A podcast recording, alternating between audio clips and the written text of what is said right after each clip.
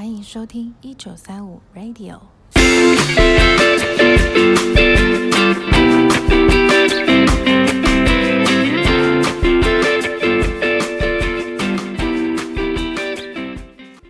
欢迎收听一九三五 Radio。今天是嗯，我们台东放送局 Podcast 第一集。你要跟我们聊一下第一集，想要邀请谁吗？馆长。在。第一集我们很特别，因为我们一直认为台中放送局它已经没有广播的这样子的系统跟设备，所以其实一直以来我们在放送局的这个过程中，一直希望能够去重新找回声音这件事情。对对，所以其实我们放送局开始第一年，因为我们开始做了我们的这个放送季。对，那那时候我们团队其实说真的真的很，我们大家很用心，所以我们认为。每一场活动、每一场展览，应该都是给每一个人一起来参加的。对。那过去放送局放送声音，那对于声音来说，其实我们可以想象到，其实，在生活中应该有些人他们是听不见，听对，很想听。他们如果听不见声音，就是可能是我们听障的朋友。那看不见的朋友，他们平常最大收集资讯的来源其实就是声音。那广播就是很重要的。一个源头，所以我们当年记得二零一五，哎，二零一五、二零一六第一年，其实我们就开始跟我们台中的启聪启明惠民盲校，对，三个学校一起合作，对，对，所以才慢慢的我们开始在放送局有了很多这样子，算是公益性的、很特别的这样子的一个活动跟展览，为了这些孩子们。对，它其实也有一点像我们现在文化部在讲文化平权这件事情。对，虽然他们可能有一些地方比较不一样，但是他还是有权利可以获得这些资讯，获得这些文化的东东西。然后我觉得很好玩的是，在一六年的时候，同步我们也认识了一个很特别的团队。嗯，对，那刚好这么好这么特别的机会，就认识了我们他们。很像从二零一七一三还是，因为已经七年的时间，对，所以二零一三的时候，他们有这样子的机会，他们接触了这个惠民盲校，对，然后是由我们的这个五位团队，然后有个很重要的摄影师吴明菊摄影师，对，发起了一个由五位团队带领小朋友去上这个摄影课程，对，对，那真的很特别，我们第一次听到，哎。那看不见的小朋友，他们怎么去拍照？对，嗯，是，对。而且因为敏菊他一开始是婚纱摄影，所以到底婚纱摄影最后是怎么样走进这样子的世界，然后还为这些孩子做了一些摄影展。那我们现在就来欢迎五位团队喽。嗯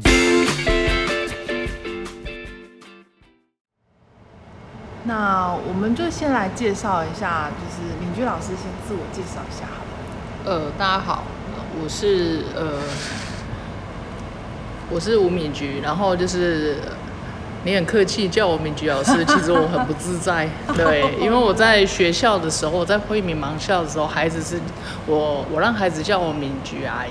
哦。对，呃，为什么叫敏菊阿姨？其实对，在这边其实大家很多人会觉得我们在做一个。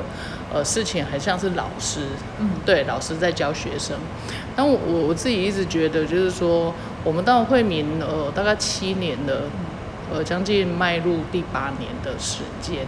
其实时间有不长不短啦，对，对，不长不短。但是因为这段时间里面，我们一直觉得说，呃，我们跟孩子的相处，很多人觉得说，我们是到学校去付出。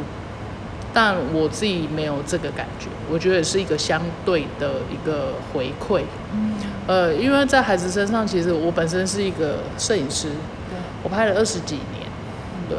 那在我身上有很多的框架跟制定的拍照模式，还有一个呃，就是本能，对。本能是什么意思？本能的意思就是我拿起相机就会拍照。哦。对，但是这些拍照呢都不单纯。因为我已经有太多的一个制式的模式了，对，那我拿拿起来，当然在很多不常拍照的朋友，呃，他让我拍，他会觉得说，哇，你好专业哦。但是这种专业是累积的，没有错。但是问题是我不得不承认，就是我被框架住了。哦。对，那我从这些孩子身上去学习到一些，就是其实眼睛闭起来是可以拍照的。对。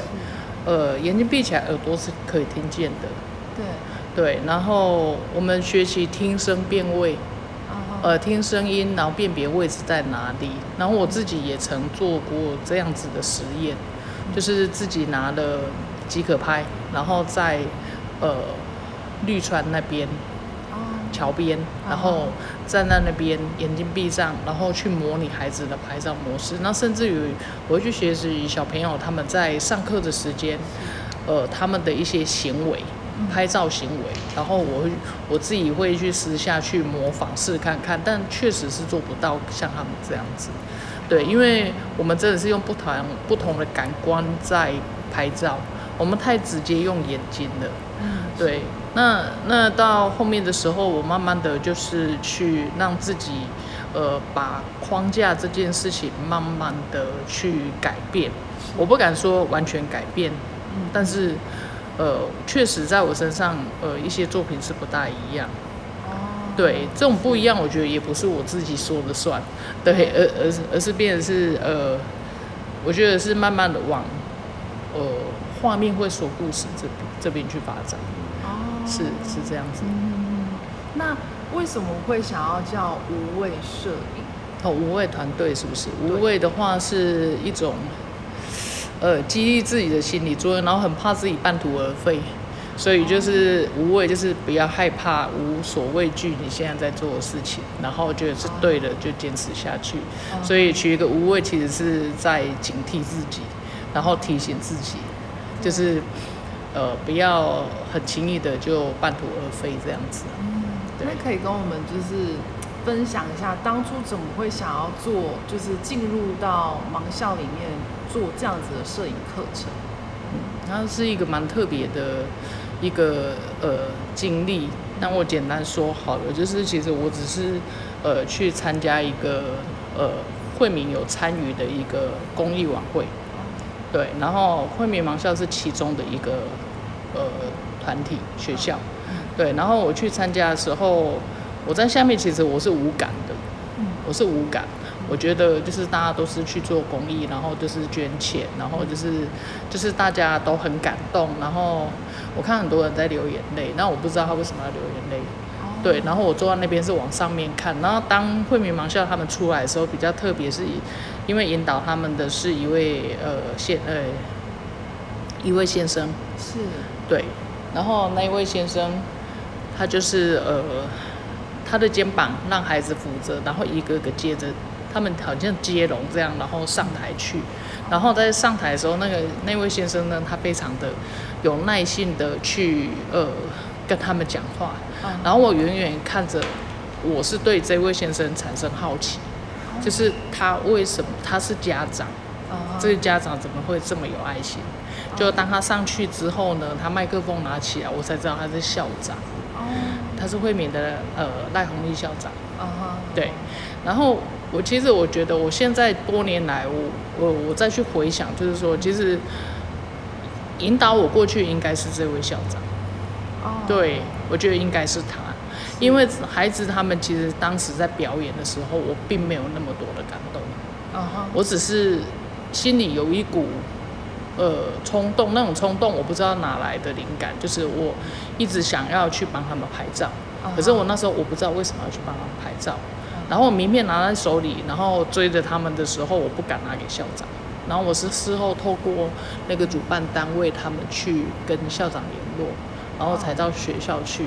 那校长花了四十分钟一节课的时间，带我去看学校的呃一些状况，然后呃就是很有耐心的跟我解说。其实我后来知道，就是说他为什么花这四十分钟跟我解说，因为去学校报道的人太多了。啊，是。对，来去的人太多了。对。呃，可是大家其实都刚开始可能跟我一样是好奇。啊。那他们去了之后呢，其实校长他用一种很隐喻的方式，还有一种就是很，我就很温柔的方式去说慧敏的故事。对，然后让我那时候就在心里种下一个种子，就是你不能只是去报道他们。你如果去，你就要负责任。你对于你一张照片，你所说的话，你都必须得负责任。所以我那时候就花了一个月的时间在那边做拍摄。然后拍完之后呢，我就刚开始没有去教学，我只是在学校那边拍了一个月，然后就说跟校长说，哎，我我我来做个那种就是拍的照片，然后在咖啡厅的墙上，然后收门票。然后跟大家讲惠民的故事。那讲完之后，这些钱我就是捐给学校。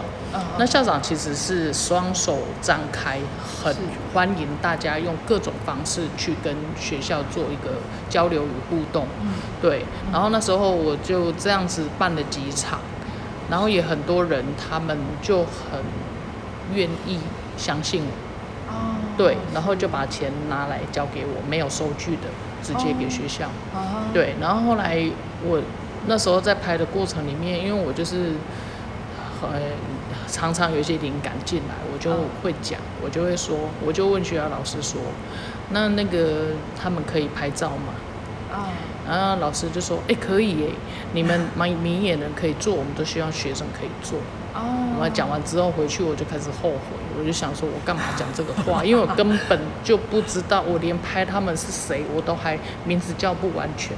哦，我名字还叫不完全，然后我非常的觉得说，就是为什么自己常常会有一些灵感进来，然后嘴巴就跟着出去，讲太快，就后来就要负责任。啊，对，然后就要负责，然后就开始收集资料。很认真的收集资料，写一个计划给校长之后，然后我们刚开始讲坦白是实验性的，哦，实验性的这个课程，所以我们那时候叫呃惠民呃无畏惠民盲校呃摄影计划，我们不是课程，刚开始叫计划，哦，然后开始募二手相机，然后开始找志工一起进去，然后做教学，那刚开始都是陪伴。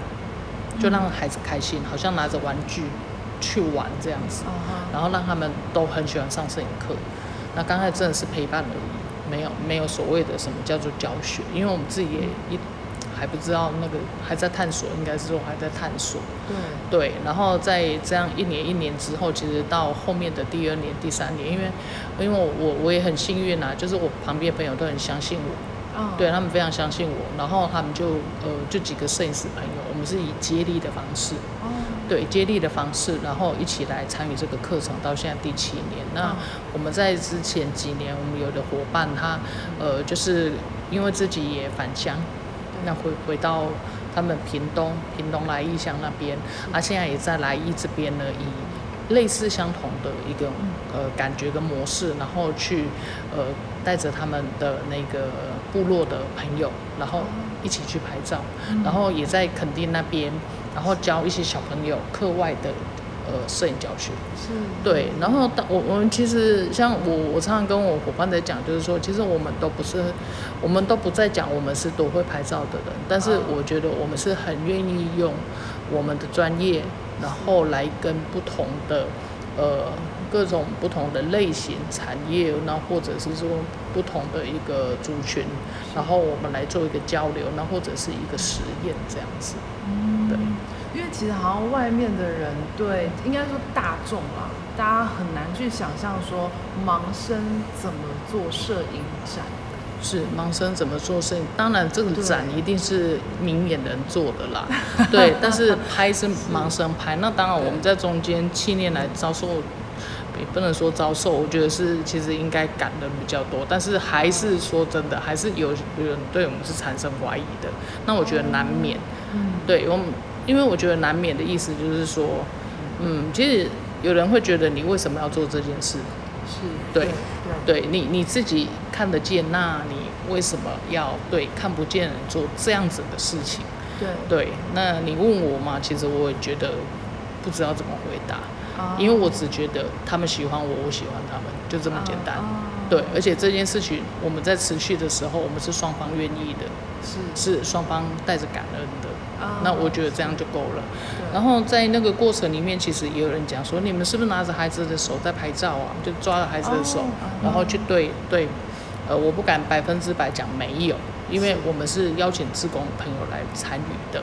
对，对，那有些志工朋友他们心疼孩子，嗯，对，那多多少少，我觉得多多少少他会有那个动作的时候，其实我们不反对。啊，为什么不反对呢？因为其实我们没有很严厉的把它当成是一个课程，那或者我们不是要比赛。啊，对，我们在这一段时间就是珍惜与这些孩子他们的相遇，对，对，然后我们能够遇到几年，我们教最长的孩子是差不多六七年了，他们毕业了，今年毕业了。那这一次的在放送局跟帝国制糖厂这边的呃展览，就是为了他们而办的，对。那这孩子他们六七年的一个成果来说的话，那在这个过程里面，呃，有些孩子。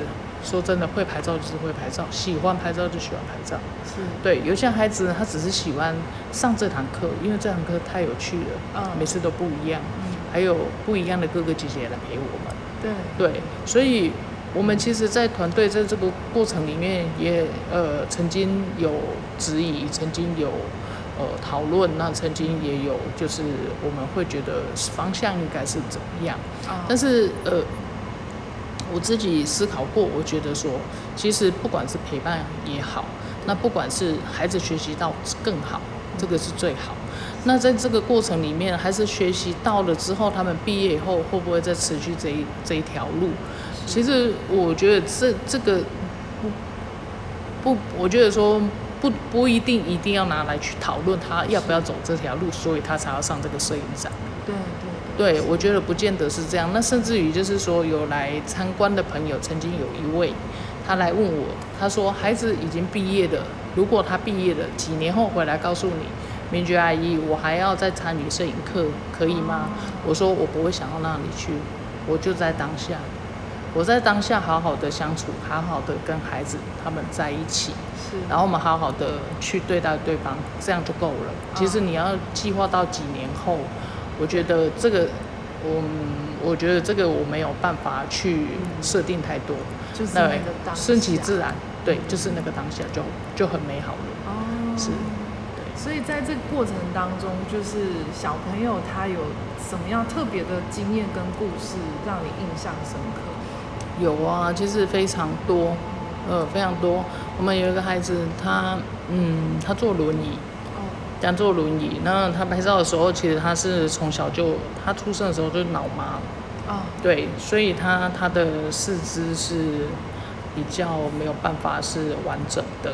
那这孩子拿相机拿的比较辛苦一点，嗯，对。可是他让我就是会非常的感动，就是有一次，因为他们看不见的话，有时候需要。呃，阳光的热度哦，对，阳光的热度，所以有时候需要呃触觉，啊，对，然后他们他们很灵敏，他们对某些部分是很灵敏的。是。那有一次呢，就是我们的志工就推他到草地上，因为我们有时候都在校园里面拍，比较常在那里拍。然后呢，到那边之后，我就跟他说：“自己你要拍。”你要拍太阳啊？你要拍什么？他说拍太阳。我说太阳在哪里？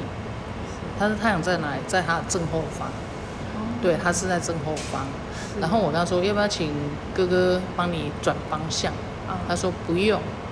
然后他自己呢是手，因为他是脑麻，所以他是一只手这样撑着相机的。然后我们那个还好是呃比较轻的轻型的相机，然后这样拿着，然后呢他就。这样子转着身，用手去转着，然后这样子，因为他身体是倾斜的，不是像我们就这样转，他是慢慢的转，然后这样去拍，拍到那个太阳，然后旁旁边志工的喷泪，你知道吗？眼泪马上流出来，因为他他不会要我们帮，他不要我们帮，他自己来，但是他动作非常缓慢，你有没有耐心在等他？那我相信在那个状态之下，其实志工他们自己，我相信心也安静。对对。对，那我们在那当下不只是视觉的感动，其实它带给我们的是一种形式。对对，是我们很多事情很快速、很直接。嗯。对。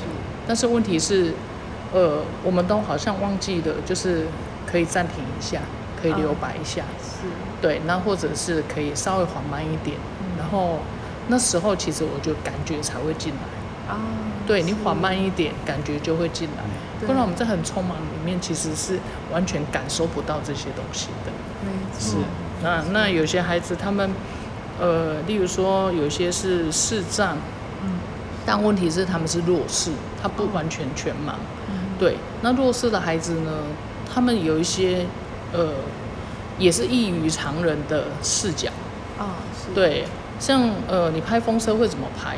风车给你的时候，一个小三的孩子，你给他一只风车，老师说，哎，你们那个风车拿着，然后就是我们要这个主题叫拍风车。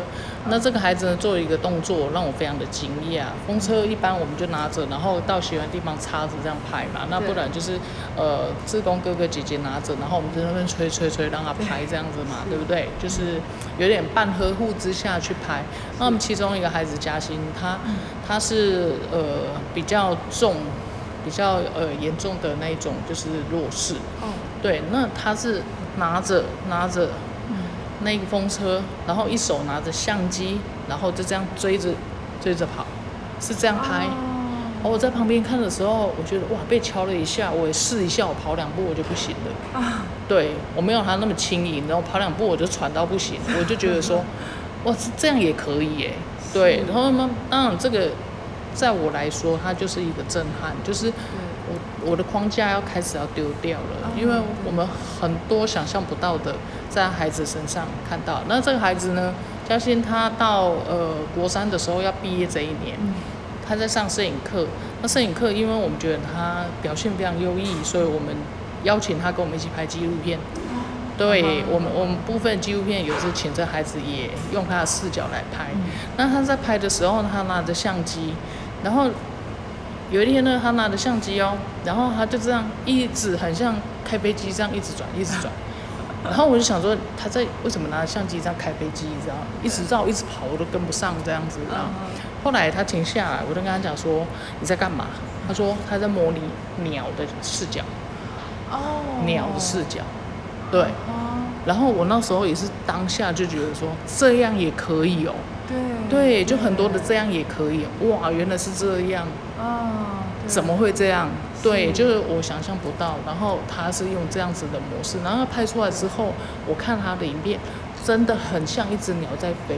哦，对，他就这样一直飞，一直飞这样子。所以其实我觉得每个孩子他有他的天赋。对，那摄影会不会是他未来？我我不敢讲。对对，可能不是，但是那又如何？对，只要这个这个这段时间里面，其实他好好的去享受到。他曾经去做的这件事情，这样就好了。对，对啊，而且其实像他们身上的孩子，我发现他另外的感官是被打开的。是的，对对。像我们在参与资助计划的时候，常常也都会有这种感觉。是的，就是你可以没，你是没有办法去想象说他下一步他要做什么，但他当他做出那些动作的时候，我们都会突然开窍。是对，我们会觉得哇，这样也行哦。对，我们常常会被哇。然后怎么会这样？然后我们那个志工眼睛就会睁大，然后大家互相看，会心一笑这样子。我觉得这很棒哎，这是一种相互的礼物哎，所以谁给谁不知道。真的，真的。对啊。有的时候反而好像是他们对我们上课了一样。是啊，是啊。我觉得这也很相互的一个呃回应啊，跟一个回馈这样子。对，是。所以这个计划已经做了，您刚刚说七八年的时间。七年多了。七年多。对。所以一开始的团队只。大概有几个人啊？我们刚开始的话，当然是我一个嘛，我发起嘛，对。然后我发起完之后呢，然后后来就是我，因为我觉得我一个人做不来那么多事情，是。那旁边的朋友，我就跟我比较，我比较认识他们的个性的，因为要做这个不是每个人都愿意做。对。对。那刚才的讲坦白，他们有说是因为我的关系来的，嗯，是因为帮我。而来，可是慢慢的，他们自己在他们呃，在这个过程里面，他们找到自己的位置，然后他们也愿意。对，那我们现在就是呃，当然到现在七年了，我们呃以接力的方式嘛，因为其实势必大家都还是有生活上面跟呃工作上面的，对，这这这真的是我觉得说有心来做，不管多久都可以。对，那那到现在来说的话，我们后面就是现在比较固定的，就是我们有一个那个杨色，他是固定的是我们的指导老师，就是每一次孩子的教学都有他，我觉得他非常适合，因为我觉得他对于孩子他的一个嗯耐性跟爱心，是，我觉得这个我跟他比较不能比，因为我对孩子还是有一种比较。直接希望他，我比较像是呃纠察队，比较像是，呃对纠察队这样子，对我我会去说，哎、欸、你们这样不行，这样作弊什么的这样，对我觉得就是一个白脸跟黑脸啊。那后来这这两年呢、啊，就加入嘉宏，嘉宏就就加入之后，然后就开始在我们的呃影像记录上面，那或者是我们的。呃，摄影展部分，然后就是让他多费心这样子，嗯、对，是。那我想问一下嘉宏，就当初是怎么样接触到这样，呃，应该说怎么接触到明菊老师，然后又在接触这样子的计划？应该是说我，呃，应该很久之前我就已经认识敏菊了啦，哦、好几年前，然后可能那时候都不是太熟，然后我原本其实是在国外读书回来之后，然后。就是跟对摄影有兴趣，所以我哥哥就叫那个介绍我去跟明菊去做学习这样子，然后就慢慢认识了。然后过了大概一年多的时间之后，他就邀我说：“哎，你要不要来看一下小朋友拍照？或许会对你摄影的部分有一些灵感的启发。”啊，当然我去，我真的觉得是他们真的是都很厉害，就觉得说。那我现在都在拍什么？就是都在拍一些很制式公办的东西，而不像小孩子他们拍的这么的活泼，这么的有想法。对。然后我就大概在当志工当了两年到三年的时间吧。然后明菊就邀请我看是不是要是否要帮忙他们，就是做团队上面一些资源的事情。那我就也是。非常乐意这样子，所以就加入了。嗯，对啊，然后到现在我加入应该有两年多的时间了吧？啊，其实我本身是一个蛮理性的人。哦。他们都说，就是团队里面都要一个理性的人 去平衡。对对对，要不然他们会飘太远，我要把他们拉回来。是。对，所以说就变成说，嗯、呃。我其实你要说我的感动点多吗？其实也是有。那我他刚才问我一个问题说，为什么要留在这个团队，或者为什么要继续做这件事情？我那时候想了一下，我原本是没有想出什么理由啦。那我刚才想了一下，我觉得说，好像是因为那些小朋友跟那个学校。对，因为如果今天不是那些小朋友是这么愿意学习。这么愿意的去尝试，对，那我相信，我觉得我们可能很难走这么久。嗯嗯，对，因为其实如果小朋友像，因为我知道有一些同年龄的小小孩都是真的是心性很不定啊，啊或者是他可能试几次他有挫折他就不试了。对，啊，可是他们真的不一样，因为盲生来讲，他们。能得到的机会不多，是他们不像明眼人拿到相机就可以拍照了，嗯、拿到什么就可以开始尝试。他们不是，他们什么东西都要一段时间去认识那个东西之后，他才可以去做尝试。所以他们经过很长很长这样子的一种练习的时候，他们对任何一件新新事物来讲，他们都是非常有耐心的。对对对。对，所以说这个，我觉得这个反而是。让我觉得说他们真的是不一样，让我觉得说他们就是教他们会让我们觉得有一种被回馈的感觉。对，被回馈的感觉，就是蛮有成就感的，也觉得说他们真的是有在，就是互相，真的是互相陪伴的感觉啦。因为主要我们那时候在上课的时候也常常看到，就是因为我在旁边都是做记录式的。看嘛，那呃，我都看到他们那个哥哥姐姐跟那个小朋友他们的陪伴的关系，真的觉得说他们其实不是，已经不算是志工来陪伴小朋友了，也有也有一部分是小朋友在疗愈这些志工。啊，对，疗愈志工，确实。对。对。就是真的是互相，就是我们给他让他们尝试不同的新东西，而、嗯、他们给我们回馈一些很正面的能量，这样子。我我刚刚听敏菊老师说，就是嘉宏在这一次展览其实做了很多的东西，可以大概跟我们分享一下这一次的内容。呃，今这一次的内容啊，这一次的内容，我主要就是设计所有的那个排版版面，还有那个布展的那个输出，然后粘贴方式，还有那个包括怎么样子排，差不多，差不多就，对啊，哇，加什么？我觉得这，因为那时候你们在地堂拍摄的时候，刚好因为我们也在嘛，嗯，然后地堂其实对小朋友也是一个新的环境，嗯，所以我觉得那时候我印象很深，就是每一个小朋友他其实，在一开始是很用心的在摸索每一个东西，像我们办公室旁边是一个铁椅，然后铁椅上面就是有那个小鸟，对。然后我就看到有几个小朋友就是很认真在触摸它，然后一直问，问了好多好多好多的问题，然后才认真去拍这那个长廊，然后认真去拍所有那个环境。我觉得这个印象点太深太深了，对，所以你们应该在执行这些过程的时候，应该也有像这样子的，嗯，被被算被疗愈吗？被被治愈心灵的时刻吧。可以说治愈吗？治愈吗？我我嗯我我呃，当然每一个不一样。我我相信，如果是我们那个杨哥哥，我们那个杨哲在这里，他应该就是治愈这部分。Uh, 对，因为对他来说，他没有这样子的心态，他没有办法这样子好好的对孩子。Uh, 对，因为每个孩子症状不一样，他要想出各种不一样的方式，然后去。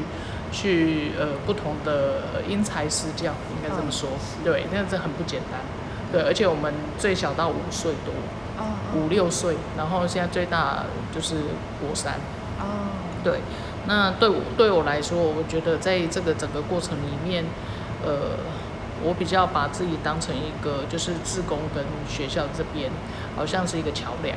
哦，对，是一个桥梁。然后在这个过程，呃，联络啊，然后安排或什么会，当然就是一种比较，呃，理性的 SOP 式的流程去安排。那我觉得我最比较崩溃的时候是这些孩子的作品，每次摄影展需要整理的时候，是我崩溃的时候。